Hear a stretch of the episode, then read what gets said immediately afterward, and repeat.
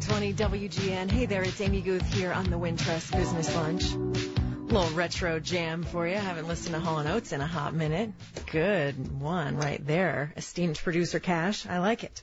All right. Lots to do today on the Wintrust Business Lunch. Lots of things to cover a little bit later. We're going to be talking about Airbnb because that is a thing happening right now in Chicago. A little bit of shift there, a little bit of news for you. So we're going to be talking about that for Airbnb users, particularly hosts in Chicago. And we're going to be talking with Ron Lieber, the Your Money columnist at New York Times because it's always an inter- in, very interesting intersection between the stock market behavior and politics. So we're going to be taking a look at that. But before we do all that, we are talking with Elizabeth Dwoskin, who is Washington Post Silicon Valley correspondent, who recently wrote a really interesting piece about Facebook's willingness to copy rival apps. It's being viewed as kind of hurting innovation and, and their willingness to copy technology technology and design from other apps and platforms. And she wrote a really in-depth, really interesting piece on Washington Post. You can find WashingtonPost.com. Elizabeth, welcome to the program. Thanks for being with us today. Thanks for having me back. Well, always, always a pleasure for sure. So this is a really interesting piece and, and it's a good long read that I really, really enjoyed. And there's a lot of kind of sub beats in it, but generally kind of uh, give us the overview here of what Facebook is doing right now that perhaps is hindering a little bit of their innovation. Sure. Well, let me give you the high, high level overview, which is, and I know this is something you talked about on the show, which is we're in this era in which tech giants are consolidating power. They essentially control the channel, many of the channels for which we socialize, we communicate, we express ourselves, and we shop. Facebook especially now has 2 billion people logging on monthly. That's a third of the world's population. And I can't imagine any other business besides Google or any other government for that matter having that kind of scale. So the story that I look at is kind of we're looking at this time in which people are asking, are these tech giants becoming monopolies? Are they becoming too powerful? And what are the effects of that on the economy, on consumers, and on businesses, and on the startup ecosystem that you know makes has made Silicon Valley great? So if you look at the history of copying, I think it's just a fascinating question, which is when is copying okay, and when is copying stealing ideas, and when is it okay legally, but not okay for innovation. Uh, Facebook was not the first social network, as you know. Um, they there was MySpace before, so in a way they've been a copycat from day one. But what's happened is that in the last year and a half, they have really revved up on copying features from other apps or other apps wholesale. And so actually, if you open the Facebook app today, I think it's interesting because if you're aware you can almost see it's like a haunted house and you're walking through the ghosts of other businesses. Indeed, yeah. And so is that move, is that really about, um, I mean, it certainly seems like it would be about, about power and I know it's such a threat to so many startups and, and so many other players in that space, uh, get kind of swallowed by Facebook so often. Is it about just that? Is it just about that monopoly? Is it some, about something bigger? Well, I mean, I think that I think bigger idea is how does innovation happen? So remember, I don't know if you probably remember this a few years ago, just a few years ago. Remember there was this explosion of dating apps, um, political apps, um, gaming apps, and all of those apps rode on the back of Facebook. And what I mean by that is that literally, when you logged into those apps, you could log in through Facebook, and then they would get new users by seeing who your friend list was. Remember that when you used to log into an app and it would say, does it give Facebook access to your friends? Well, the reason the app wanted that is because then these all these little businesses that were coming out in the tech boom could say, okay, we'll just ride on the back of Facebook's network. It's called a network effect. But what happened about two years ago is that Facebook said, oh my God, we're going to, we're going to really curtail this access. We're going to change. And so companies, hundreds of companies were affected by that. Many just totally went out of business quietly. Um, so, you know, many companies just live and die by Facebook's network.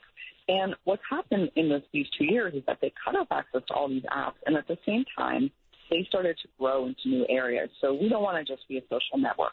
We want to now be, and this has all happened in the last 18 months, we want to be a food delivery platform. So you can actually get food delivery like Grubhub on Facebook. You, we want to be a political fundraising tool like Kickstarter or GoFundMe. There's a tab for that on Facebook over the last few months. We want to maybe do a standalone video app, video chat app like House Party which is a popular app. They're reportedly building that. So what happened is that at the same time as they cut off access to other businesses to let those businesses grow, at which time when businesses were loving Facebook because they were saying, wow, you know, we wouldn't have existed without them.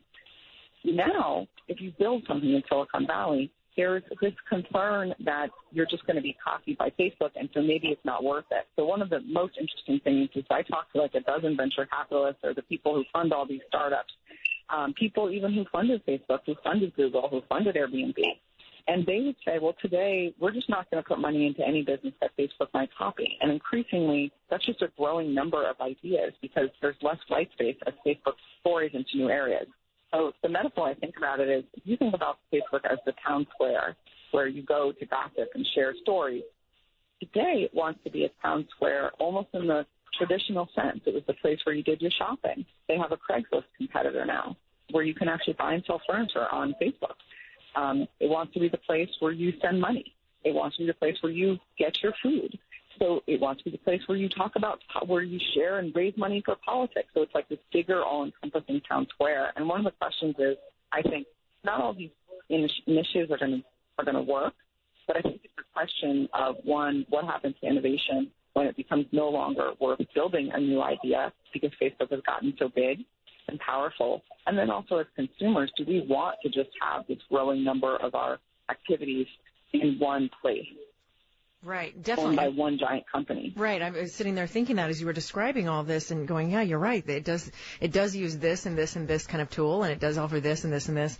And it does seem like there will be this really interesting backlash economically in Silicon Valley as, as you're describing these investors that are less inclined to invest in something that will likely be, uh, you know, gobbled up by Facebook or copied by Facebook, which is a very interesting kind of moment to be in in Silicon Valley Valley because you know we we count on all this innovation from there, and if it's if it shifts into a a, a fear driven place, it, it will be a very very different one. So lots of really interesting questions raised in your piece. Everybody, I'm going to tweet this piece out, so I highly recommend you sit down and give it a read. It's at Washington Post. Very very fat, very very just very fascinating work from Elizabeth Dwoskin, the Washington Post Silicon Valley correspondent. Thank you so much for being with us. We'll see you back on the program soon, I'm sure. Thanks, Amy. I appreciate it. Thanks. Thanks for reading. Have a great one. All right, we're going to take a little break. and When we come back, we are talking with Ali Marotti, business reporter at Chicago Tribune, about Airbnb registrations right here in Chicago. A little bit of an update for you on that.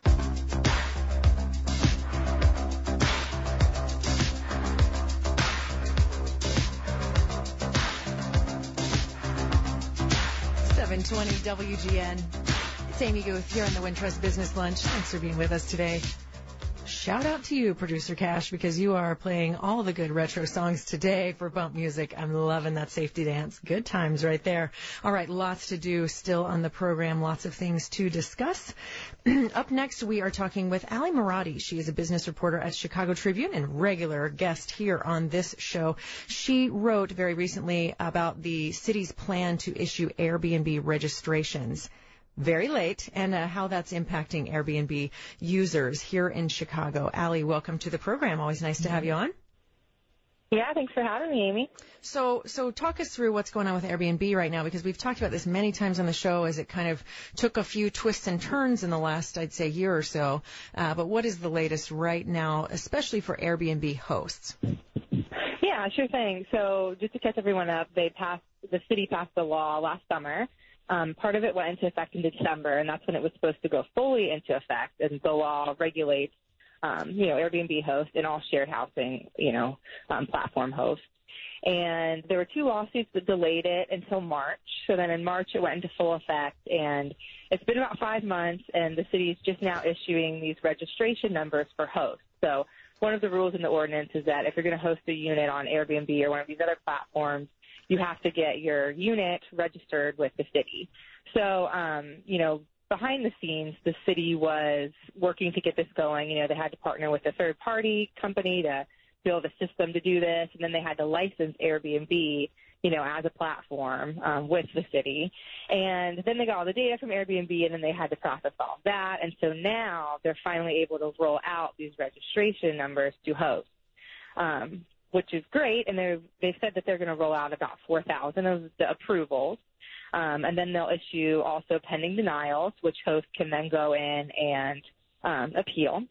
Um, but in the meantime, you know, in this five month period from when the month passed or from when the law went into effect until now, Airbnb hosts have kind of been panicking a little bit because they hadn't heard anything from the city about this.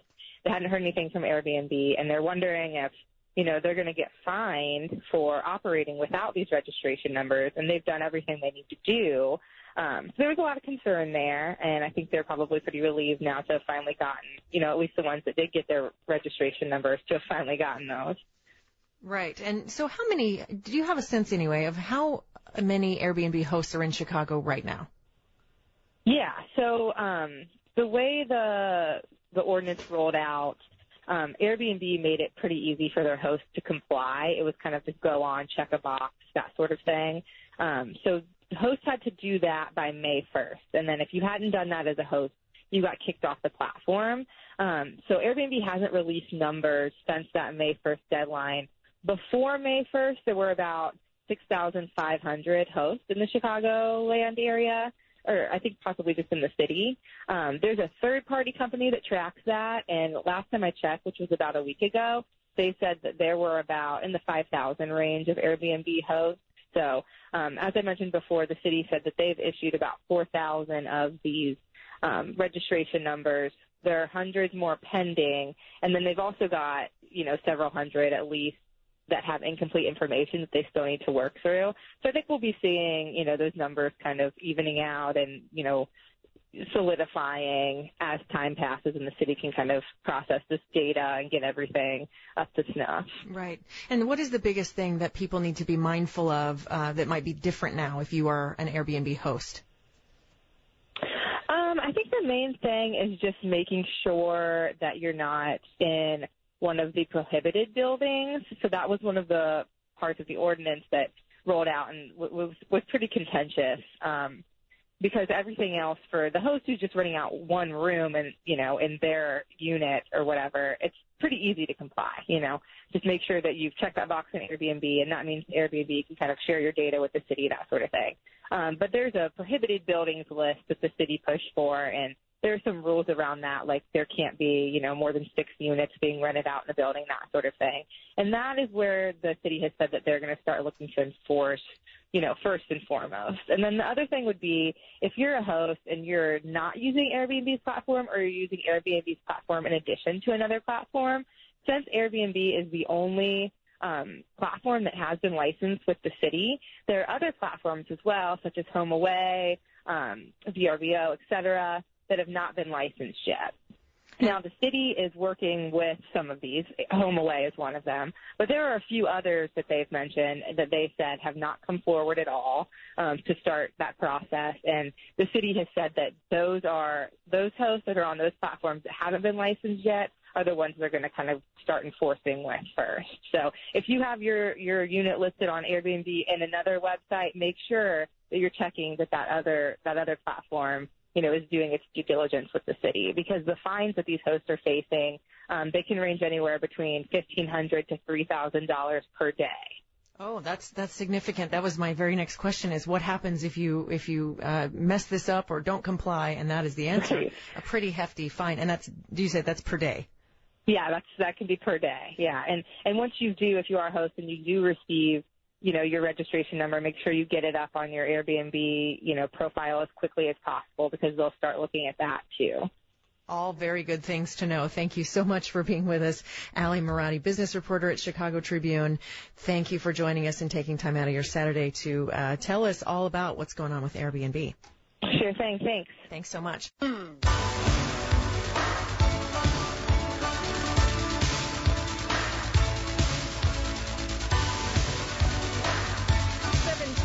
WGN. Hey there, it's Amy Guth here on the Wintrust Business Lunch. Thanks for being with us today. I appreciate you for sharing part of your Saturday with me. Again, with the good, the good retro jams on that one, producer Cash. You're so good at that. Weekend song. I know, right? During the week, it's all serious, buttoned up news music. it's all fun. It's good. Well, here in a bit, we are going to be talking with uh, Your Money columnist Ron Lieber from the New York Times. We're just going to track him down by phone, and then we're going to chat with him about because uh, it's an interesting time, right? With when anytime you have really, uh, let's say, ghastly and upsetting and stressful headlines politically, we tend to see that reflected in the stock market. Sometimes people make really emotional decisions.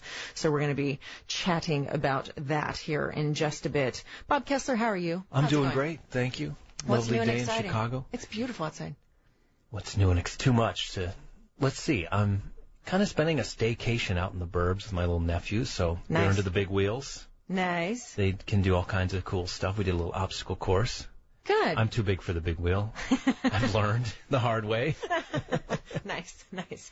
Well, so last week on the program, we were talking about a, a, a thing I thought, a thing that I was about to do that I thought might be totally crazy, if you will recall. I do remember this, and It you happened. did it, didn't you? I did it. And it skydive. was the coolest thing. Yes, I went skydiving with the U.S. Army Golden Knights. I cannot shut up about it because it was so fun. It was the coolest thing I've ever done. I think there are life lessons in that process because it really only, I would say, going up is much harder than going down. much, much. Like, Life lesson number one. life lesson much like the build up is harder and then all you got to do is just you know relax but really here's what it took it took um the the moment that I was that I was actually nervous for the most part I was like I'm just ready to go let's go let's do it going up in the plane I was like okay that's way down there and then I was told that we weren't even at halfway yet and I'm like okay that's that's way down there Can we jump here? I'm high enough. Right, I'm good. We can just okay. Um, and they told me that at about 5,000 feet, so I jumped between 2.5 and 3 miles up.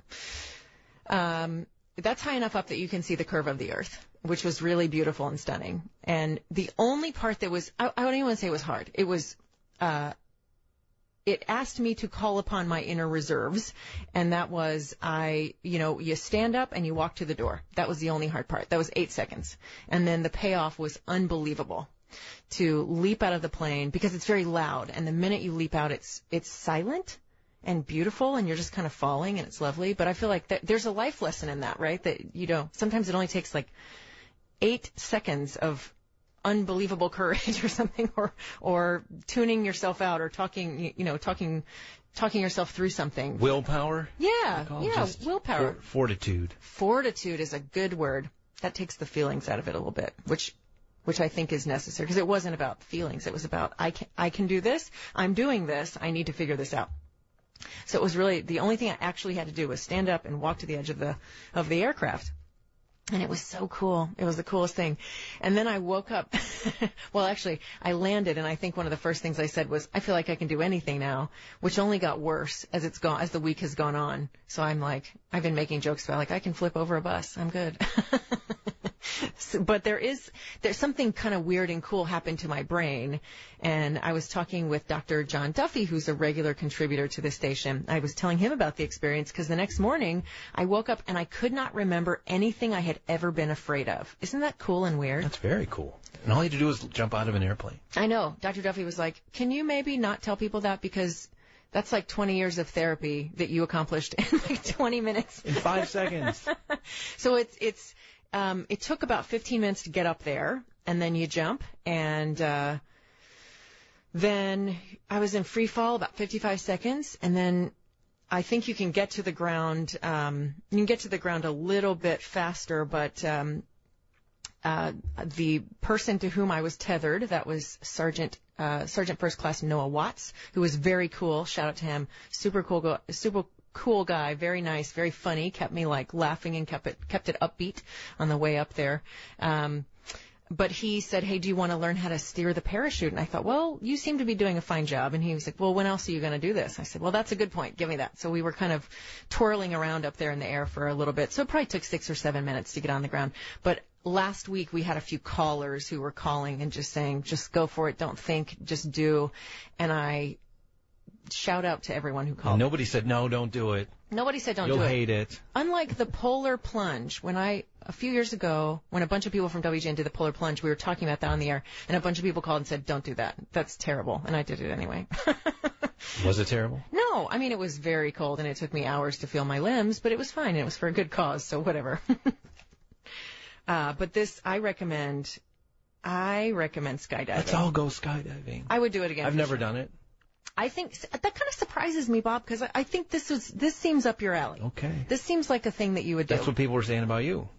I know, So- and now I get it. Now I see what they're saying, and it was very that sergeant's number? I'll call him. right. Let's just call him up. Like we have an in at the army now. And did you get GoPro?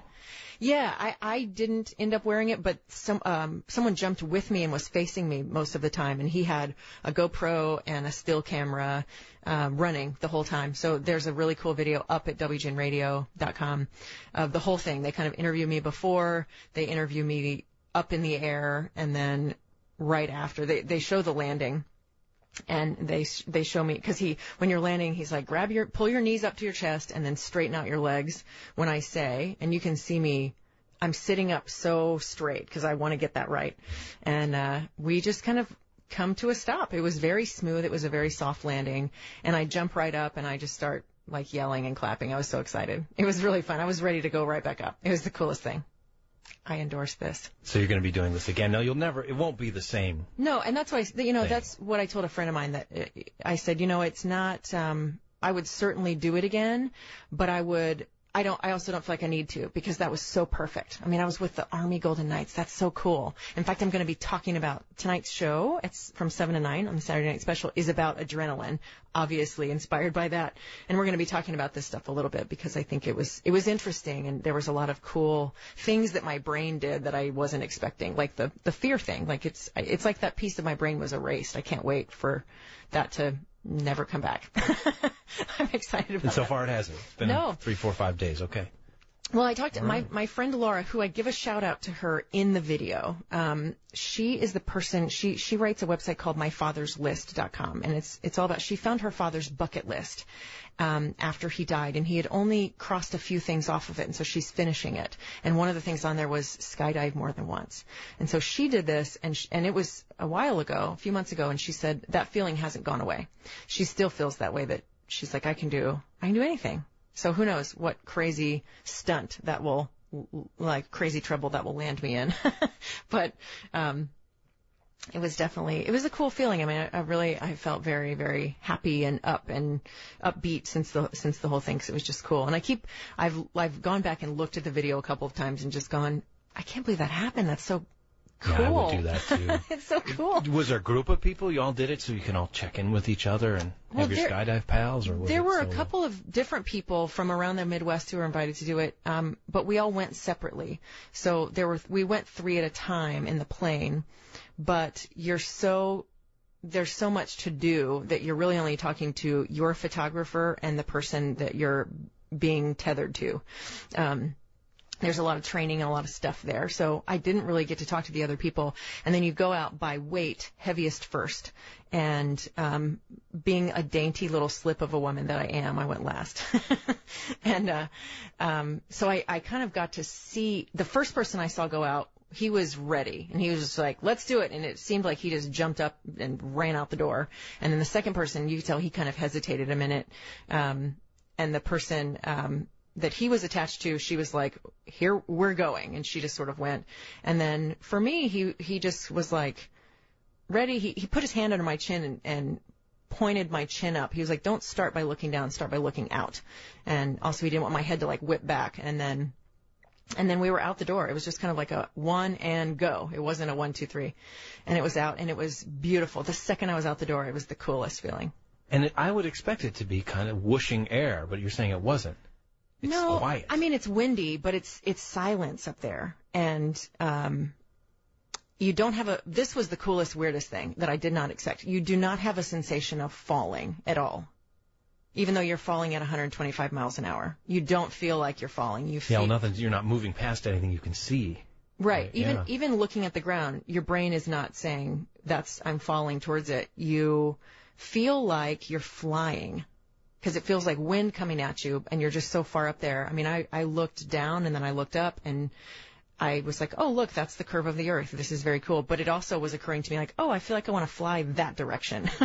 I really felt like I was flying. It was, I have, I can't even explain that, but it was a cool feeling. Um, and so then when the parachute opens, you feel like you're shot up in the air because suddenly you're, you know, the deacceleration there. You feel like you're just shooting way, way up all of a sudden. Um, and then once the parachute opens, it's very quiet. I mean, I even took the goggles off. He said, yeah, take the goggles off, look around. I said, are you sure? I'm wearing contacts right now. He goes, oh no, there's no wind. There's nothing. And sure enough, I took them off and it was just, it was just like standing on a balcony. It was just very still and quiet and the air smells so good and fresh up there and it was just lovely. I can't say enough about it. Um, in the last uh, edition of Guth and Huppke on politics, Rex Huppke was like, "You're going to be insufferable now." I said, "I know, I am. I'm going to be totally insufferable. I already am." You're a born again skydiver. I know. I think I I. I think I, I was like making little video logs along the way, and um, I said, I was sitting there watching other people land and kind of high fiving them after they landed, and and I said I, I felt like um, not only did I feel like I could do anything, but I just felt like I left I don't think I'm a very fear, fearful person anyway, but whatever's left, whatever fear I do have, I feel like I left it You three, purged it. three miles up in the air. Yeah, I So really. now you got to do one of those jumpsuits you see people. They're like a flying squirrel. That's what the photographer had on. He kind of had something like that. So he was sort of flying around and doing some kind of spins, which was cool. I know everybody's going like, what are you going to do now? So I think shark cage is the next obvious thing. I don't know. What do you do after this? I think Shark Cage could be on it. Yeah, maybe something involving a volcano. Yeah, cool. Okay. Let's do that. Sure. I'm not sure what. I would do a shark cage. I think sharks are beautiful and interesting. I, I love sharks. So I would do, I would totally do a shark cage. Anyway.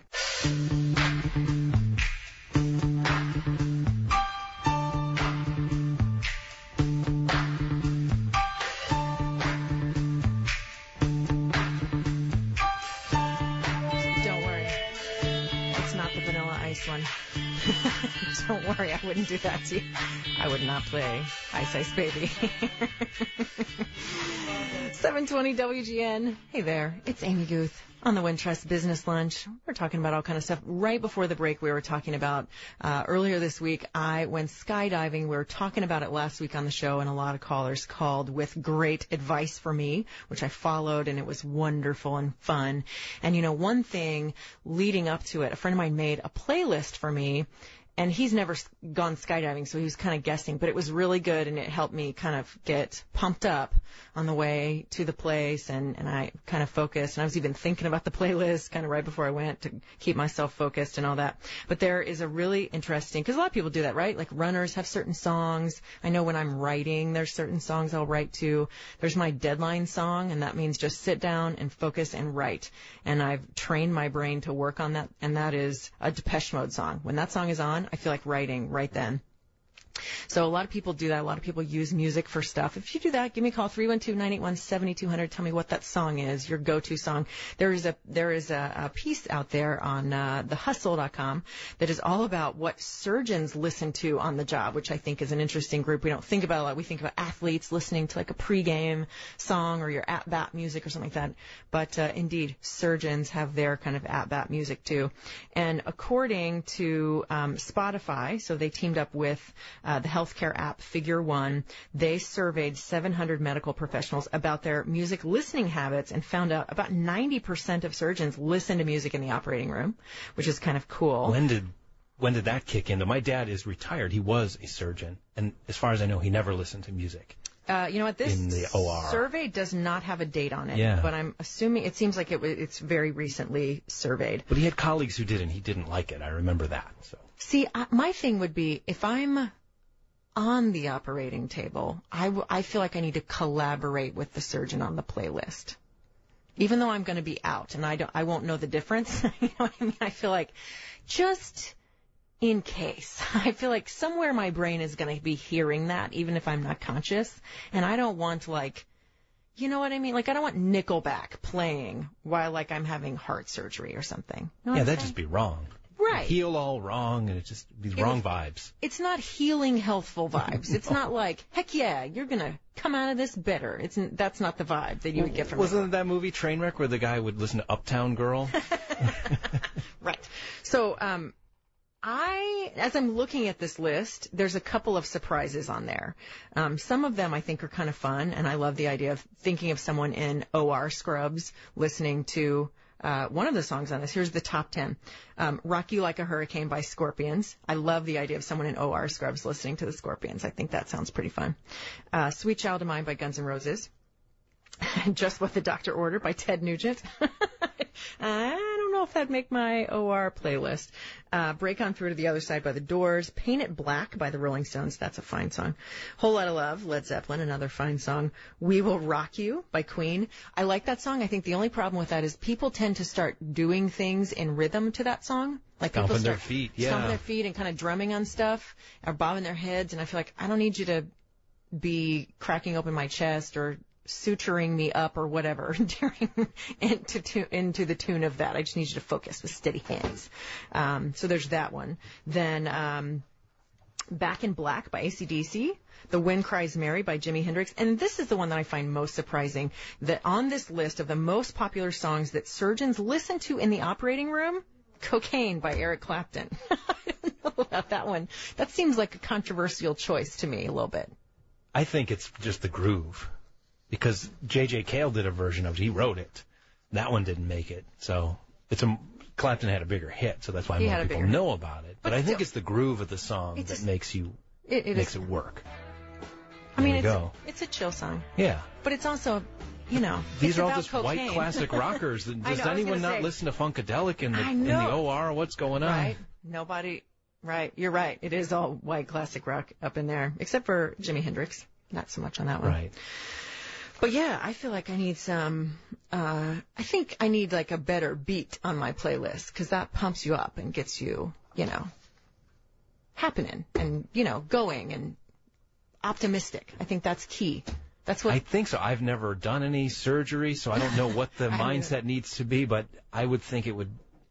Those songs that you just listed would not be the ones I would guess. No. But what would be your at bat music if you were? mine would be, you know, MLB?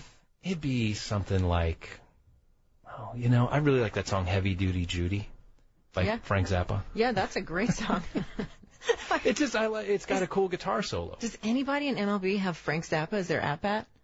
Doubt it. Probably not. That's No. going to be a question for the the guys on the game a little bit later. Right. I doubt that very much. Indeed.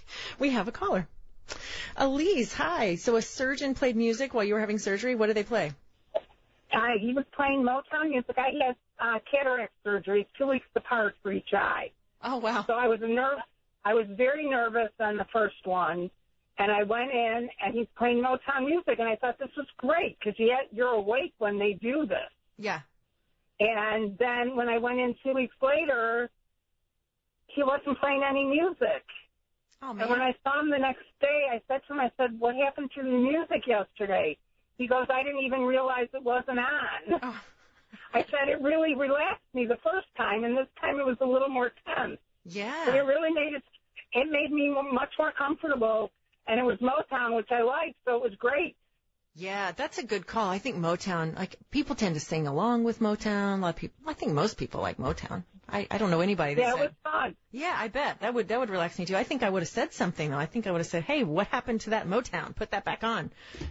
right? Well, you know what? Once they start, you can't talk unless they talk to you. oh, really? So, you know, I expected the music to be going, and I couldn't say anything because he was already starting on my eye. Oh, interesting. So how how are your eyes now? Surgery. they are great. I, I yes, I spent some money for having toric lenses put in, so I have monovision. I have one for distance and one for close, and I don't need glasses anymore. Wow. So that's worth doing. Yes, it's very exciting. Cool. Well, the, congratulations on that. And so now, when you hear when you hear Motown, do you think about that experience and think, Absolutely. Yeah. Absolutely, and it becomes very calming. Yes. How how cool? I think that's interesting how our brains remember songs and things like that, and and we have such strong connections to certain experiences with songs. That's very cool. Absolutely. It, it really calmed me down because everyone told me, oh, this isn't, the surgery is no big deal, whatever. Until you go through it yourself, Yeah. you can't say that. Right. And it really did keep me calm while um, he was doing the, the first one. I bet. I'm sure. I know. I can't stand when people do that. They'll go, "You'll be fine." You're like, "You don't know," and it's my eyeballs. No, absolutely. Thanks for taking my call. Thank you so much for calling. All right, bye. All right, bye bye. All right, so see that lots of people use music for stuff. I think that's very cool. I, I love that she has this positive association now with Motown. That's very fun.